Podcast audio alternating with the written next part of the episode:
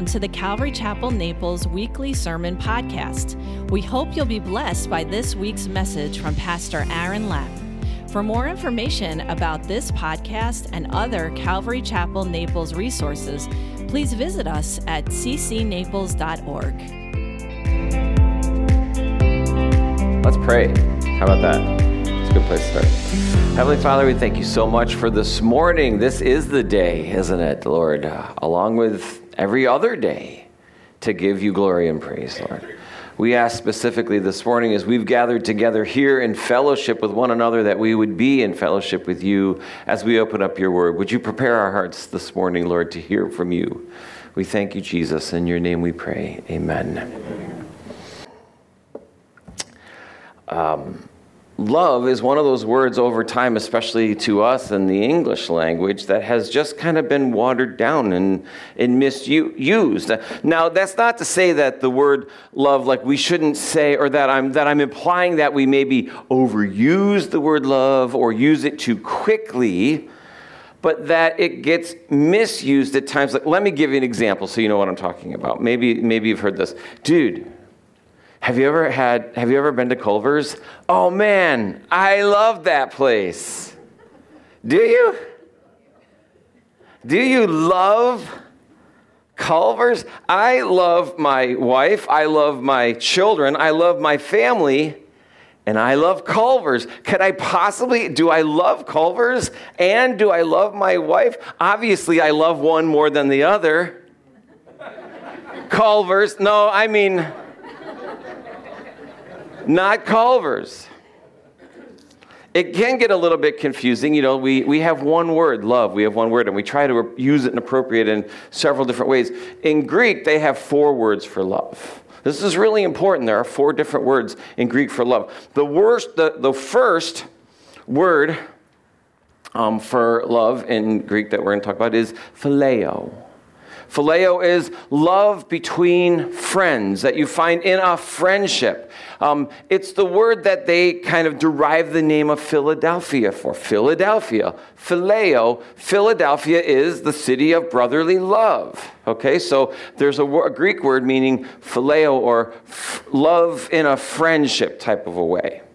Now, there's another Greek word, storge and storge is the kind of love, it's similar to phileo, but it is friendship within, uh, I mean, uh, it's love within a family relationship, like a sibling, a brother, a sister, a parent, even. Storge, that's the word for love. Um, there's another one, and this is the, the love that's more of an intimate, physical kind of love between a husband and wife, and that word is eros. Um, and you can think of the word that we've derived in English from eros as kind of is the word erotic. All right, so eros is the kind of physical, intimate love between uh, a husband and a wife. It's different than phileo and it's different than storge. But then there's a fourth word for love, and that fourth word is agape. Agape is what I always think of it as kind of like God's love or Christ like love. It means selfless, unconditional love. In John 3:16 where it says that God so loved the world that he gave his only son. That word love there is agape. It's saying that God uh, loved the world so selflessly and so unconditionally that he sent his son Jesus Christ to die for our sins so that we might be forgiven. He agape loved us, selfishly, unconditionally loved us. In John's gospel in chapter 21, after Jesus is resurrected and he comes back and he's kind of meeting with his disciples, he gets Peter to the side. And he says to Peter, Peter, do you love me? And Peter says, Yes, Lord, you know I love you. And then Jesus says, Feed my sheep. And then Jesus says to him, Peter, do you love me? And he says, Yes, Lord, you know I love you. And he says, Tend my sheep. Third time he says, Peter, do you love me? And, and I, Peter, you almost get the sense that Peter's like, come on. Two times I already see you asked me three times now. Yes, yes, I love you. But here's the interesting part about that. The first two times that Jesus says to Peter, Do you love me? He says, Peter, do you agape love me? Peter, do you love me unconditionally? Do you love me selflessly? And you know what Peter says? Lord, I love you like a brother. See, Jesus says, Do you agape me? And Peter says, I phileo you. Right? Jesus says, Do you love me unconditionally? Do you love me selflessly? And Peter says, I love you like a brother, Lord. Twice. Jesus says two times, Do you agape me? Two times Peter says, I phileo, I brotherly. We're brothers, Lord. We're brothers. But Jesus is looking for something deeper from Peter. He's saying, Peter, you're going to go on and you're going to lead for a while and you're going to be a, a, pillar. I need you to see do you love me unconditionally, un, selflessly? The third time that Jesus says, Do you love me? He actually uses the word phileo that third time. He says, Do you love me like a brother? And Peter says, I do. I love you like a brother, Lord. And so we see that in the Greek language, they don't kind of have the same struggle that we do in English when we use the word love in terms of what kind of love are we talking about? Do you love me like a brother? Do you love me like a friend? Or do you love me like you love Culver's? Nobody loves Culver's. I like to go there sometimes, very seldomly. but when I do go, I enjoy it, but I don't love it. It's important because as we go through, and we're going to see word, the word love here and stuff, it's, um, it's good to know which words that we're talking about as we go. So I'll kind of make that clear as we go through it this morning. So this morning we're going to pick up in chapter 2, verse 7. That's kind of where we left off last week. So John is writing here. Remember, he's writing to the church. He's trying to. Um, correct some heresies that have come into the church, but he's reminding them. Remember, kind of the main focus was just because you say you're a follower of Christ doesn't mean you are one. In order to be a follower, follower of Christ, you must follow Christ, right? You can't just say I am and then not follow because you're lying. Like I could say I'm an NBA athlete, but I don't actually play basketball. So am I what I said I was? No.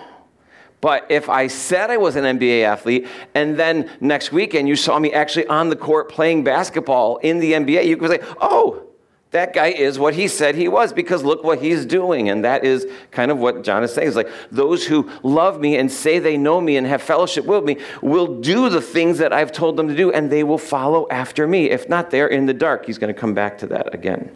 Here he says in verse 7 Brethren, I write to you no new commandment to you, but an old commandment which you have had from the beginning. The old commandment is the word which you heard from the beginning. Now, okay, let me just tell you what I believe he's talking about, and maybe you don't agree, and that's okay. You can come and talk to me later, and I'll explain to you why you're wrong. But what this is saying when he says, I write to you no new commandment, he's saying that the commandment to love you've always had from the beginning. In fact, if he goes all the way back to when they first received the law, remember in, in Exodus chapter 20, where God speaks to them from outside and he gives them the, the two tables or tablets of the law.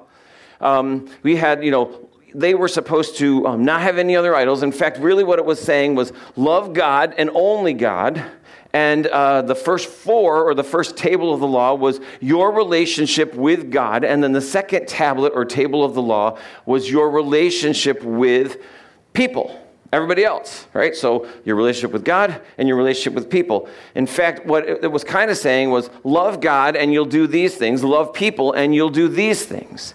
Jesus will later summarize that um, in Matthew when the Pharisees will come to him and a lawyer will come to Jesus and will say, because uh, it says he's trying to trick him, and it says, uh, he'll say, Jesus, which is the greatest commandment? Like they're, they're kind of thinking, oh, if we could get him to say one commandment, this is the greatest one. We're like, ha ha, they're all the greatest commandments. Gotcha.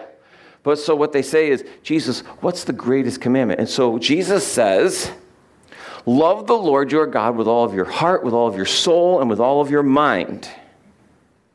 And the second one is like it love your neighbor as yourself.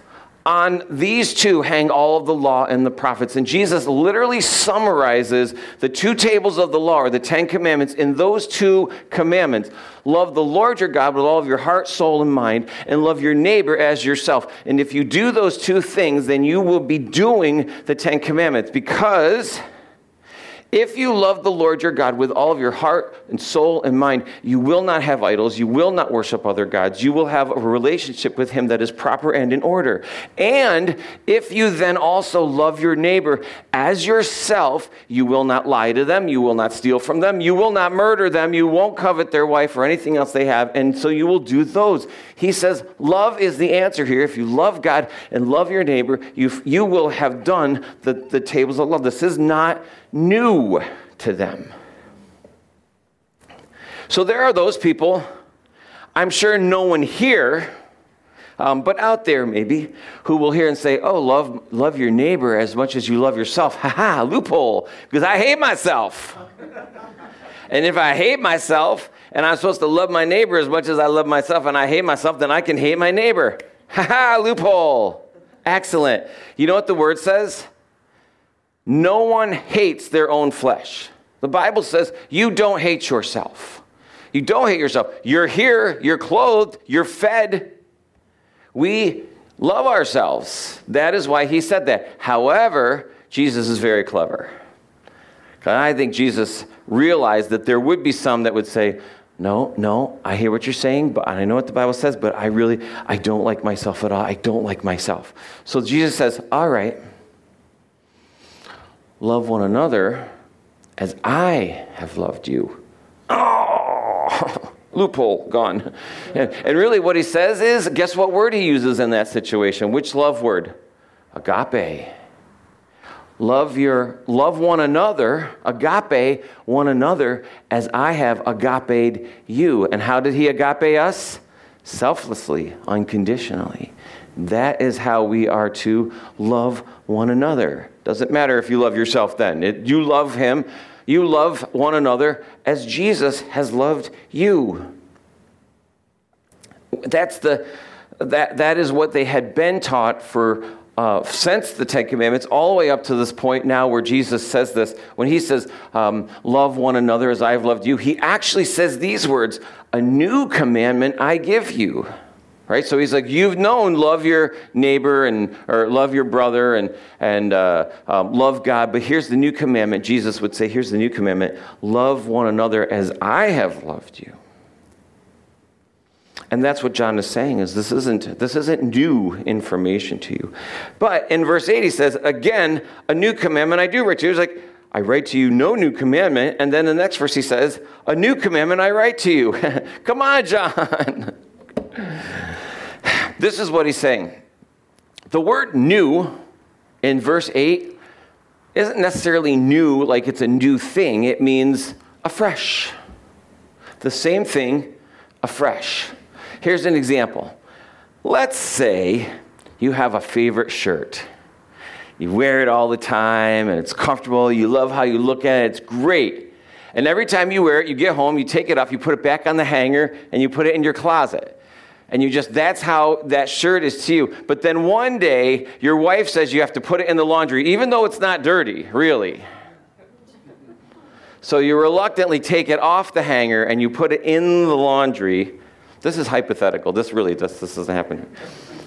When you take it out of the laundry it's the same shirt but you go ah it smells good and it's fresh. Same shirt but fresh and you put it on, you're like, oh, yeah, this is good. And that's the sense that we're talking about right here. It is not a new commandment to love, but it is a fresh commandment to do it in the way that Jesus, in the same words, Jesus used the same words, a new commandment I give you, the sense that don't just love them how you love yourself, love them how I would love you, which is selflessly. A new commandment. Because, and why can you do this? Because the darkness is passing away and the true light is already shining. And so, what he's saying is, in the life of the believer, as you are being sanctified, as you are becoming more and more like Christ, more and more of the light, the darkness is passing away, which allows you to be able to love people selflessly. Your brothers and your sisters, you can then love selflessly. As you become more like Christ, you are able to love more like Christ. Does that make sense? So you should be seeing that happen in your life as you progress in your relationship with Jesus Christ. You become more able to love your brothers and your sisters selflessly as he loved you. That's what John is saying here. In verse 9 it says, He who says he is in the light and hates his brother is in darkness until now. All right, I want to point something out here. He says, Who hates his brother? The word brother means fellow Christian. Okay? So he's talking about fellow Christians. In this particular section right now, he's not talking about the people in the world at large. He's saying you can't say that you hate your fellow Christian and then claim to be a Christian because then the light isn't in you, you're in darkness. Now, you may think, okay, well, then God is saying, I really only have to love other Christians. I don't have to love the people out there in the world. But here's really what it's saying is if you can't love your fellow Christian, how will you ever love those who aren't Christians? Start there. That's where you have to get to is say, like, I can love my brother or my sister within the church selflessly because if I can't do that, I'm never going to be able to get outside the church and love the way I'm supposed to love. The other word here that's interesting is hate. Again, um, it's been translated hate. In Greek, it means love less. All right, so it's not quite as harsh as hate. He's saying whoever loves their brother less, well, loves them less than what? Loves them less than what we've been instructed to by God, or less than how Jesus loved you. That's what he's saying. How whoever loves their brother or sister in Christ less than how Christ loved you, or at least you're trying to, right? Because we're not Jesus. We're not perfect. We're in the process of sanctification. But um, that's, that's what he's talking about. Uh, whoever loves them less than what we are supposed to do, um, the dark uh, is in darkness until now. But he who loves his brother abides in the light, and there is no cause for stumbling in him. Abides in, remember we talked about abides means to remain or stay or have fellowship with. He says that he who loves his brother loves, agape loves his brother has fellowship with the light. It's an indication. Remember, a lot of these things are saying, well, remember we talked about James's verse that says faith without works is dead. And, and it wasn't James saying this is the formula. He was saying this is my observation. A life that is filled with works is the indication of a believer. The works is not what makes you a believer. And so we're looking at uh, some observations, and he's saying that, you know, the observation is that one who loves his brother or sister is in the light, has fellowship in the light.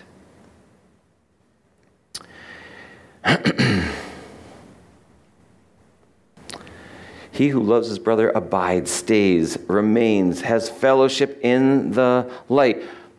What's the light? We talked about this, right? It says, there, God is light. There is no darkness in him. Remember, God is light.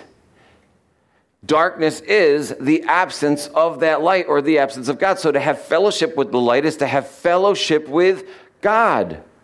And that is what we talked about quite a bit in the last two chapters. Is this understanding of fellowship with God and fellowship with fellow believers is uh, a main goal here. Fellowship, close communion with one another. He who loves his brother abides in the light, and there is no cause for stumbling in him. But he who hates his brother is in darkness and walks in darkness The word darkness here, you know, it means spiritual darkness. It's not literal darkness. I'm sure you're all smart enough to realize that, that John isn't writing about literal darkness, but spiritual darkness. But if you think about it, when he uses an illustration like darkness or strength, what we're going to talk about a little bit, um, it helps us to kind of visualize what he's talking about. Imagine um, you're trying to find your way around in a room that's completely dark. Anything that's in your way, you will stumble over.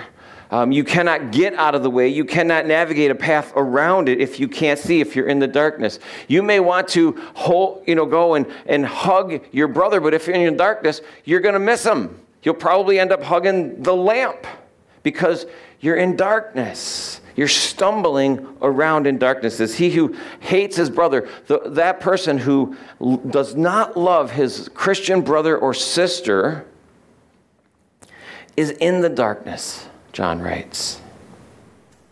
This is hard. This is hard stuff, honestly, right? Because, like, it's hard sometimes to love people.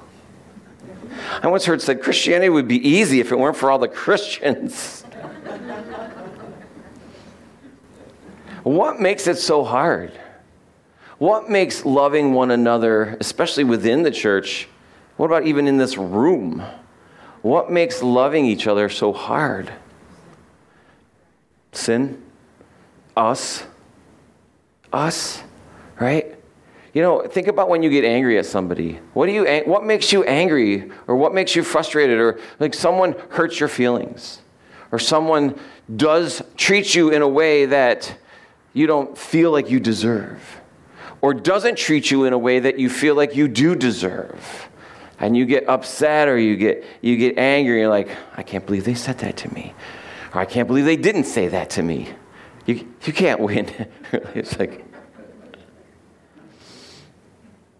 god said look and we look to other people in the room in, in, in fellowship um, and we say well what do they have to offer me that i should love them i mean do we have anything in common is there anything about us that's the same? Maybe, maybe I would look to a, a, someone in this room and I say, well, they like to go to Culver's and they like to watch football and they like to do the things that I like to do. And so, because we have these things in common, I like them, therefore I can love them.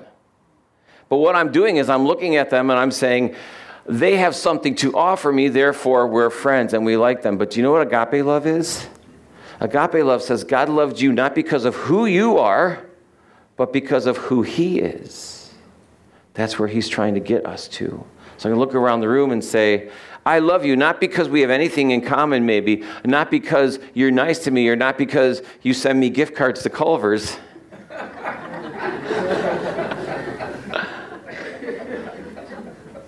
but because I love you, because Jesus loved me unconditionally, Jesus loved me selflessly, so I will love you selflessly. Hmm. boy, a lot of you, I'm at the 11 o'clock, people are going to be texting me afterwards and be like, we're at Culver's right now. Just watch. I have the power. But he who hates his brother is in darkness and walks in darkness does not know where he is going because the darkness has blinded his eyes. Now, John changes gears a little bit in this next section, this next three or four verses. So I'm going to read the whole thing. Just kind of track with me. I write to you, little children, because your sins are forgiven you for his name's sake. I write to you, fathers, because you have known him who is from the beginning. I write to you, young men, because you have overcome the wicked one. I write to you, little children, because you have known the Father. I write to you, fathers, because you have known him who was from the beginning. I've written to you, young men, because you are strong, and the word of God abides in you, and you have overcome the wicked one.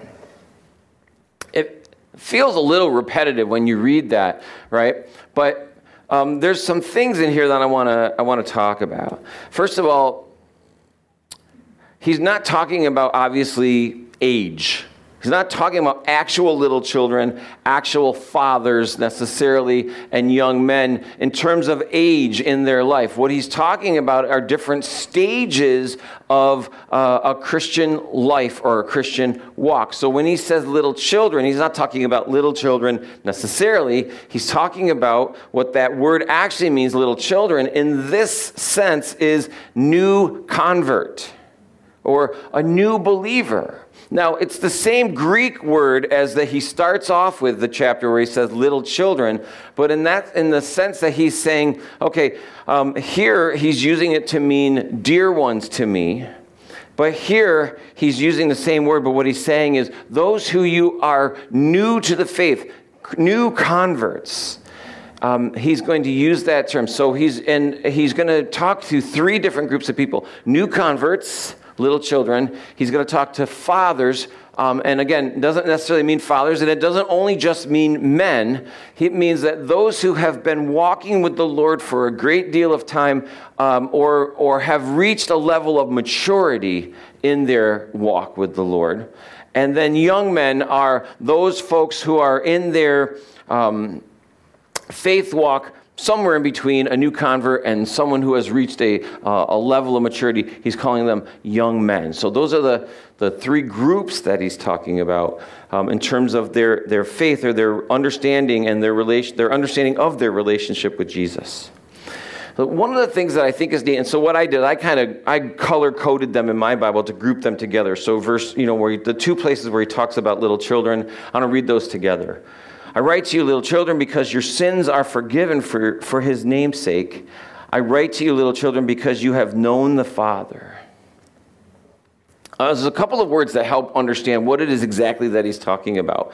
When he says, little children, because you're, I write to you because your sins are forgiven, you are you for his namesake. The word forgiven in that in that verse in Greek, it actually means sent away right? So he says, Little children, I write to you because, you, to, really, he's saying, I'm writing to remind you that your sins have been sent away for his namesake. So, I mean, that is so clear to me. The most important thing that a new believer needs to grasp and hold and understand is that they have been forgiven.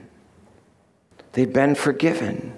If you're a new believer here, you need to grasp this. If you're an old believer, you need to grasp this. Your sins have been forgiven. Your sin, remember we talked about the different words from sin, sin versus sins, and the idea that sin meaning the sin that you were born with that causes you to need a Savior in order to be able to enter into the kingdom of heaven and be in the presence of God. That Jesus went to the cross and He died for the sins of the whole world, the Bible said. The, the, the sin that we all needed to be forgiven of. And you have to understand understand, and I heard one other Bible teacher say this your sin is not forgiven by degree, but by decree. You understand?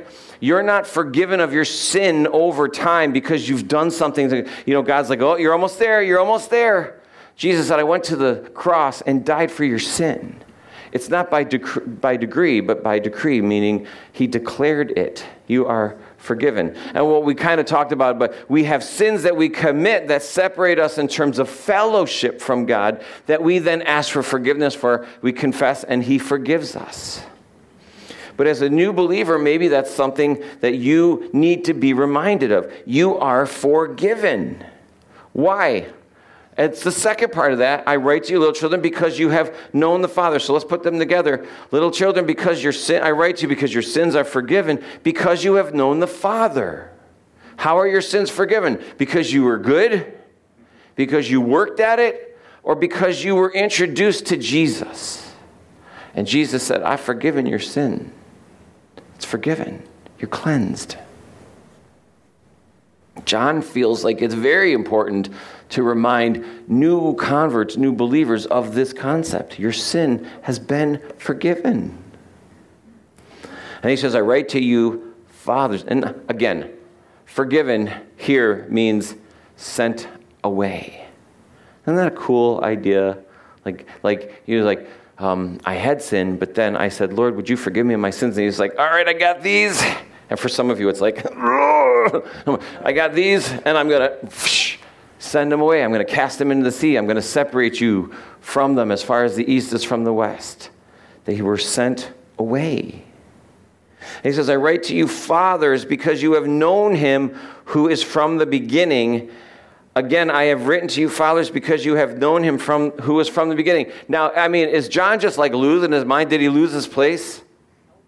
Did he, he write that first part and been like, and then got distracted and like, oh yeah, fathers, I'm writing to you. Uh, no. See, here, it's for emphasis. When things are repeated in the Bible, like they didn't have like exclamation points, they had, re- they would repeat what it is that they wrote. And so, for the sake of emphasis, he's repeating himself here. And it's so cool because what he's saying is those who, of you who are mature in your faith and your understanding of your relationship with Jesus Christ, that is an amazing thing. I write to you because you have known him who is from the beginning. Do you know that uh, Paul, the Apostle Paul would write this. He's recounting who he was and many of the things that he had done. Um, like he was a Pharisee of the Pharisees, and he was circumcised on the eighth day, and he was zealous for the for the church, not the Christian church, but for the the um, church. And he says, "Yet indeed I count all things lost for the excellence of the knowledge of Christ my Lord." for whom I have suffered the loss of all things, and count them as rubbish that I may gain Christ and be found in him. Uh, really, Paul, at the end of his life, he comes to a place and he says, You know what? Everything that I did is fine and good, um, but the most important thing is that I know Jesus. And I'm just going to rest in the fact that I know him. Because it is truly coming from that place that you know Him that everything else comes. He says, Fathers, I'm writing to you, you who are the fathers, you who are the ones who are mature in your walk, to remind you that you're mature because you know the Father. The third group, he says, I write to you, young men, because you have overcome the wicked one. I have written to you, young men, because you are strong in the word, and the, and the word of God abides in you, and you have overcome the wicked one. Young men, young men, he's talking about believers who are in the middle of this uh, walk that we're all in, the middle of it. And he said that you are strong and you have overcome the wicked one because the word of God abides in you. Now, you know, because uh, you're all really smart, that John isn't literally talking about physical strength. However, it is a very good illustration of what he's talking about. If you want to be physically strong, what must you do? You have to go to the gym and you have to lift weights.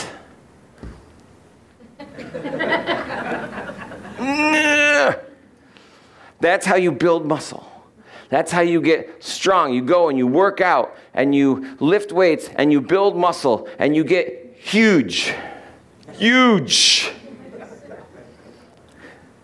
But you can't go once a week to the gym and lift weights and get muscles, can you?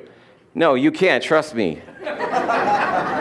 you can't go to the gym once a week and because you get in there and you're like, mm, look at all the weight. And you know, and uh, you know, you think you've got a lot of weight going, and you get off the machine, and some other guy comes over and he goes,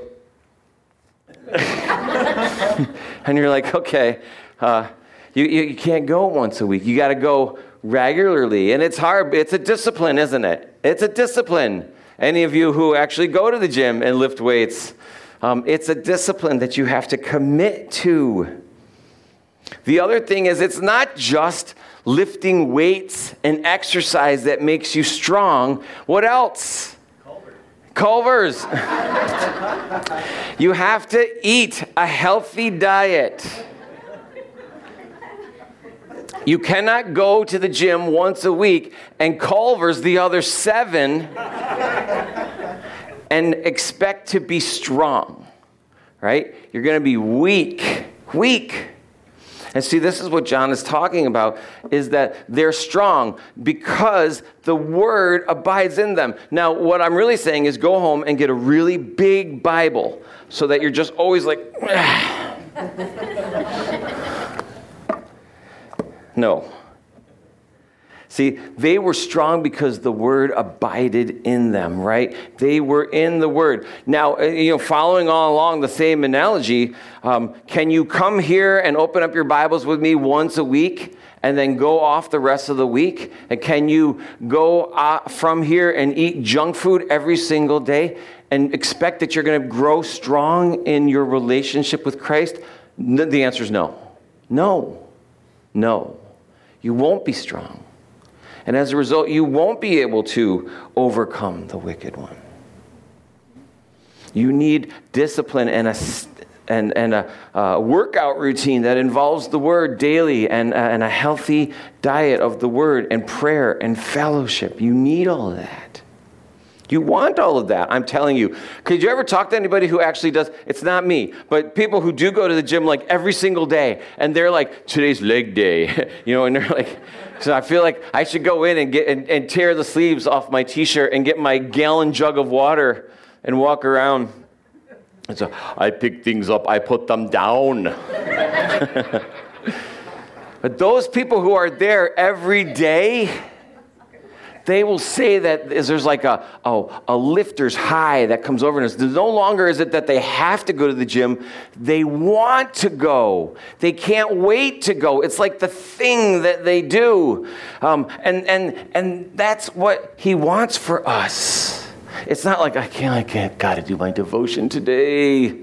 It's like, I can't wait to get at it. What does the Lord want to say to me today? Now, here's the other thing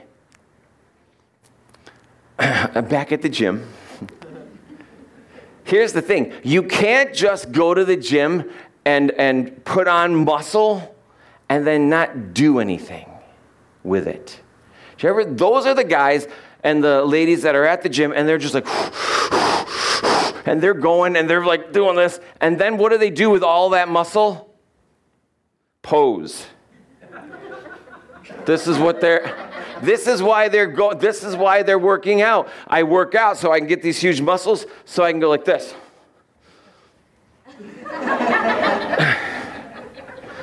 they're posers. If you're going to the gym and you're working out and putting all this muscle, go out and lift a car off of somebody. Do something with it. If you're just going and putting on muscle just so that you can pose,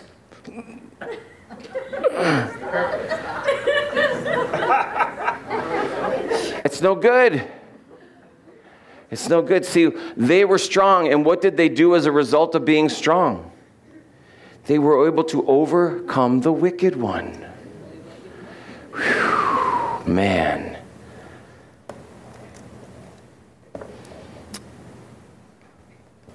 Going to the gym later.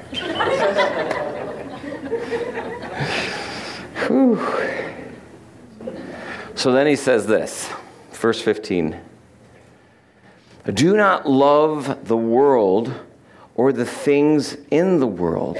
If anyone loves the world, the love of the Father is not in him. So, the word love here is actually, it means take pleasure in. This particular word isn't one of the four words, but it got translated love. But what it means is do not take pleasure in the world. And you have to understand when John writes about the world, he's not talking about the earth.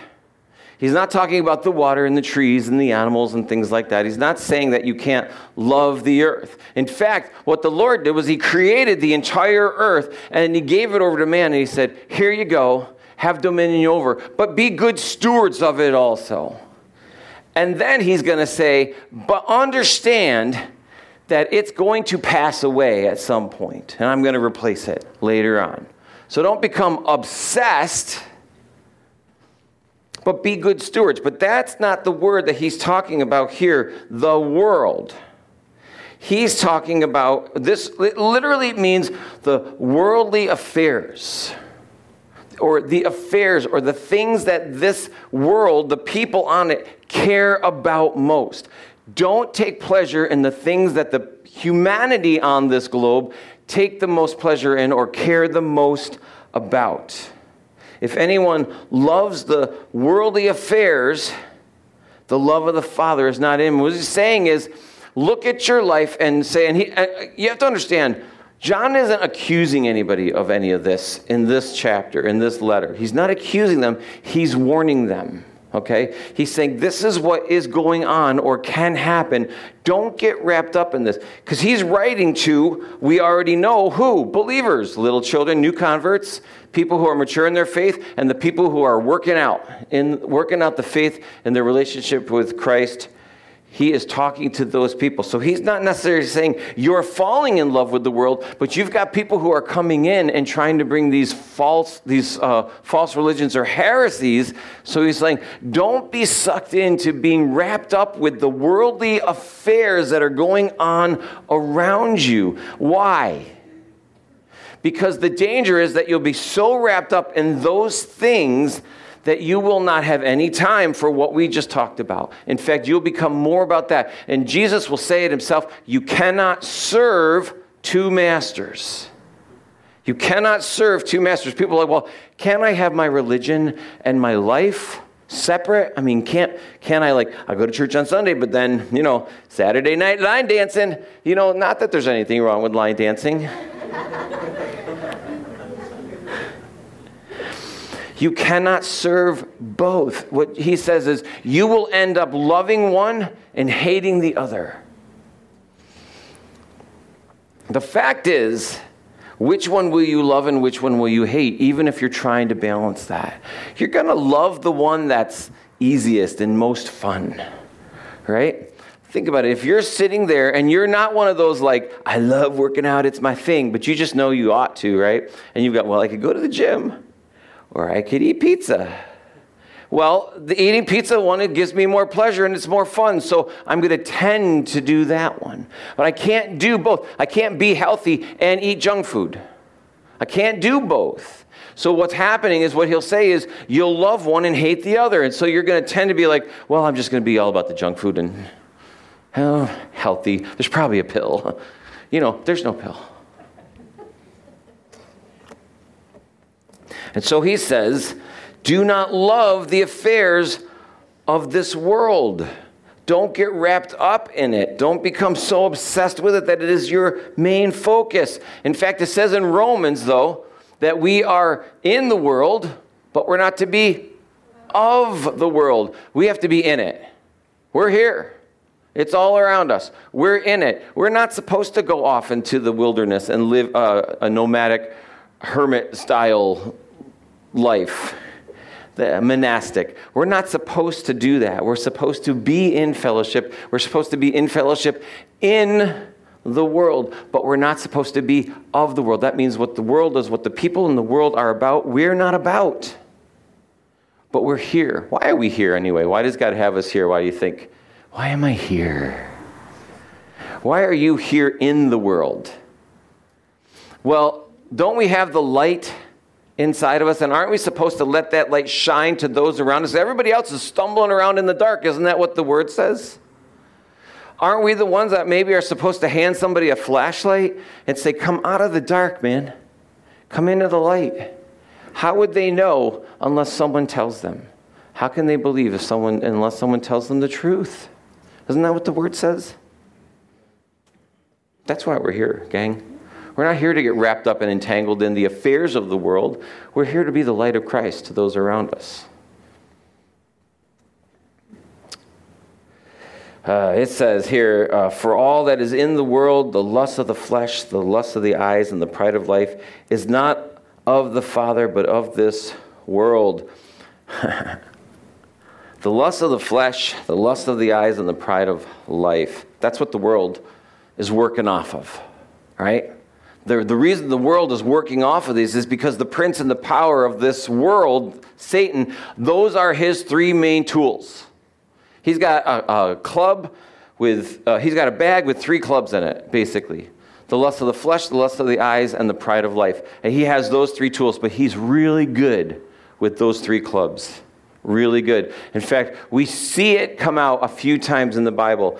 Um, I'm going to turn over in um, Genesis where it says that uh, the serpent came to Eve in the garden. And there's Eve, and she's tending the garden. Um, and it's, you know, an absolute perfect day every single day in the garden. I believe it. And there she is, and she's tending the garden. She's already been told not to eat of a specific tree. God told Adam, Adam told Eve, don't eat of this tree. So here comes Satan in the form of the serpent, and it says that he said, Did God really say that you will die when you eat of this tree. Now, did God say that? He did, actually. But what Satan does is he comes in and he starts to plant these little seeds of doubt. Did he really say that you would die? And so he's, he said, For God knows that if you eat it, your eyes are going to be opened and you'll be like God, knowing good and evil. And she's like, Ooh, I could be like God. So in verse 6 it says, But when the woman saw that the tree was good for food, that it was pleasant to the eyes and the tree desirable to make one wise, she took of its fruit. You see right there what that says? It's the three tools that I just talked about. When she saw that the tree was good for food, lust of her flesh. That's going to be good to eat. I'm going to eat that, whatever kind of fruit that is. That it was pleasant to the eyes. That was that it looked beautiful to her. That was the, the lust of her eyes. And that it would make one wise the pride of life. See, he used his three tools right there on Eve, and that caused sin to be able to enter into the world. There was another instance that we see Satan trying to use these three tools. It's when Jesus is out in the wilderness. And it says that he was out there for 40 days, and um, by that time he was really hungry. Um, and you know, if you've ever been hungry, apparently, um, if, you, if you don't eat for 15 days, um, your appetite goes away. I wouldn't know. I wouldn't know what happens if you don't eat after 15 days. Um, but apparently that's what happens. And then what happens is after that, once you're hungry again, that is the signs of starvation. That your body is now eating itself to stay alive. And so Jesus, there's 40 days, and it says that he was hungry. And that's when Satan comes to him and he says, If you are the Son of God. If you are the Son of God. Man, oh man, is he's just like, he knows. Does Satan know? He knows. But he's like to Jesus in a weakened, hungry state. If you are the Son of God, why don't you use all your divine power and make these stones into bread? Oh, it would be so delicious. You're hungry, Jesus. Just use your divine power and make these stones into bread, and then you can feast on the bread. You know what Jesus says? It is written. Every time, by the way. Every time he answers back Satan, it is written. He goes to the word because, you know, Jesus, although he was hungry, he was strong because the word abided in him, right? He says, It is written, man shall not live on bread alone, but by the, every word, by every word that comes out of the mouth of God. Do you know that if you haven't eaten anything in 40 days, if you were to eat bread, do you know what would happen? You'd die. You would die. Your body after 40 days can't handle solid food like that. So even though it seems like Satan it was saying, you know what, Jesus, I feel for you. Just use some of your power and, and make these stones into bread and then eat these bread. Something that seemed good would have killed uh, a person. You know Satan does that? You know, he tries to make it seem like the thing that he's offering you is good, and he's like, Look, I'm on your side. You know, like in the movies, they make it seem like he's trying to make some kind of a deal with you. Um, you know that song the, by Charlie Daniels, The Devil Went Down to Georgia, and he made like a deal with Johnny, and they're like, oh, hey. Oh. and he's like, oh, you know, let's have a little fiddle contest, and if, if I win, I get your soul, but if you win, you get this fiddle of gold. And so they're like, Nina, Nina, Nina, Nina, and they, they do this contest, and Johnny wins. And Satan is like honorably handing over the, yeah, that's not Satan. You know what Satan would do? You're not getting it. I lied. Ha ha. You, I don't care if you want. I'm keeping my fiddle of gold. I lied. Guess what? That's what I do. I lie. I'm the father of lies. There's nothing honorable in, the, in Satan. He doesn't want anything good for you. If it seems like he's offering something good for you, trust me, it's not good for you.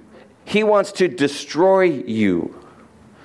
Jesus says you're not to live on bread alone, but by every word that proceeds from the mouth of God. You know what's really, really interesting about that?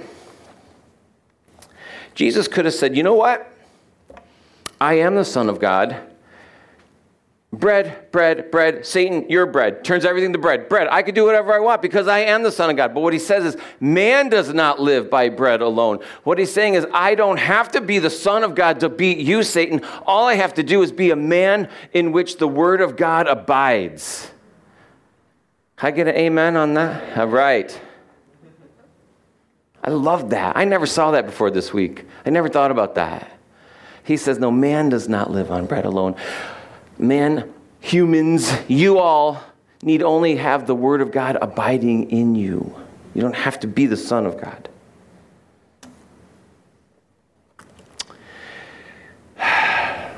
The world operates on these three things the lust of the flesh, the lust of the eyes, and the pride of life. We're not to be tripped up by those things. We're not to be about those things. Those are the things of the world, those are the world's systems. It says in verse 17, and the, but the world is passing away and the lust of it, but he who does the will of God abides forever. Passing away, right there. Um, if you look this up, uh, it does mean literally passing away, but it can also mean um, lead away or mislead. So now listen. And the world is leading you away. The, the worldly affairs will lead you away, is what John is saying in that, or mislead you. It will mislead you. It will make you think the things that are important aren't important, or the things that aren't important are. Does that make sense? Let me say it again. The world system, the worldly affairs will make you start to think that the things that aren't important are, and that they demand all of your attention. They, deserve, they need all of your worry, all of your resources. And he would say, No, that's leading you astray. It's leading you, it's misleading you. He says, He who does the will of God abides forever. Little children, in the last hour, it is the last hour, and you have heard that the Antichrist is coming, and even now many Antichrists have come by which we know that this is the last hour. John believed that at this time, at this moment, that they were in the last times. And, and we say, oh, it's the end times. And maybe it was the end times from that moment until it hasn't happened yet. Like, we're all in the end times, possibly. I mean, why would we think that God has said, no, it's only a one year period? Or it's time does not exist to God, it exists to us. But it says that he stands outside of time. But I think more to the point is that God has created every generation with a sense that they are living in the end. They did believe that Jesus was coming back in their life. They believed it. They believed he went away, he went up to heaven, he said he's going to come back. He's going to come back in our lifetime. That's what they believed. And guess what? He didn't. And then the next generation believed that they were in the last time, that Jesus was going to come back, and he didn't. And then the next generation believed, and the next, and the next, and the next. I believe that God has created in every generation that belief that he is coming back in their generation. Why? Why would he do that? Because it creates a sense of excitement and urgency in your walk to say it could be at any moment. What will I do with the time that I have left? I don't know how much time I have left, so what will I do with it?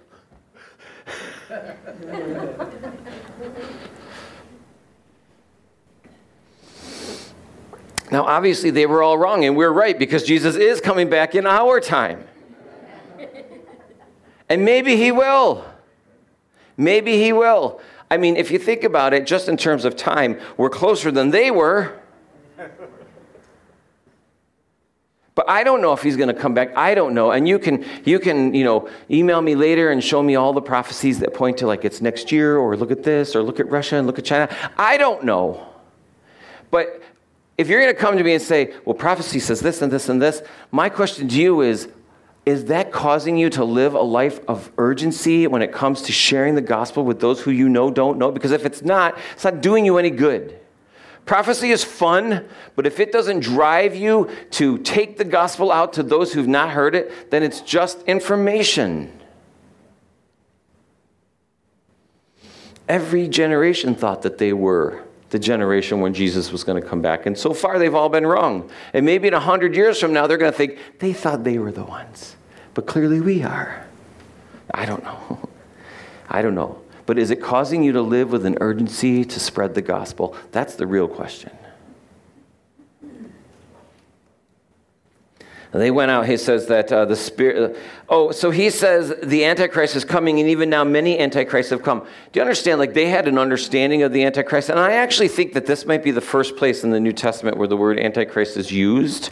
Um, but they knew that someone was going to come, but then he follows it up with, but the spirit of Antichrist is already here.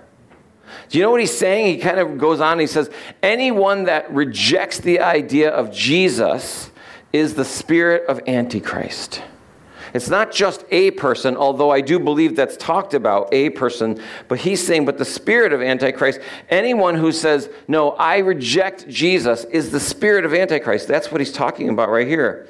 He says, they went out from us, but they were not of us. For if they had been of us, they would not have, conti- they would have continued with us, but they went out and they might be made manifest that none of them were of us. That's perfectly clear, right? Everyone? got yeah, sure. You can go home and read that six more times on your own, and it'll make sense.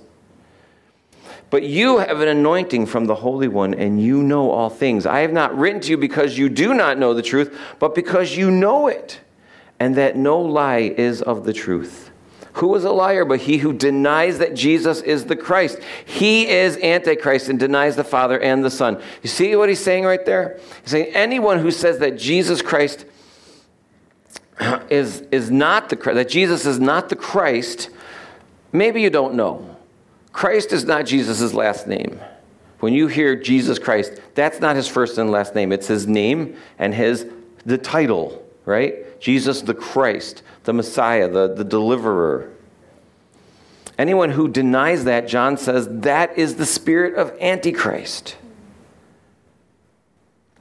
Has anyone ever, have you ever thought or heard some preacher say, uh, um, there's only, you know, there's only one sin that can keep you out of heaven. There's just one sin, the one, one sin that's unforgivable. And you start thinking, oh man, what if I did it? What if I did that one sin? If you come and ask me later, like, what is the one sin? Because I want to make sure I'm concerned that I might have done the one sin. I mean, I want to go to heaven and I believe in Jesus, but I, what's that one sin? If you're asking, you haven't done it.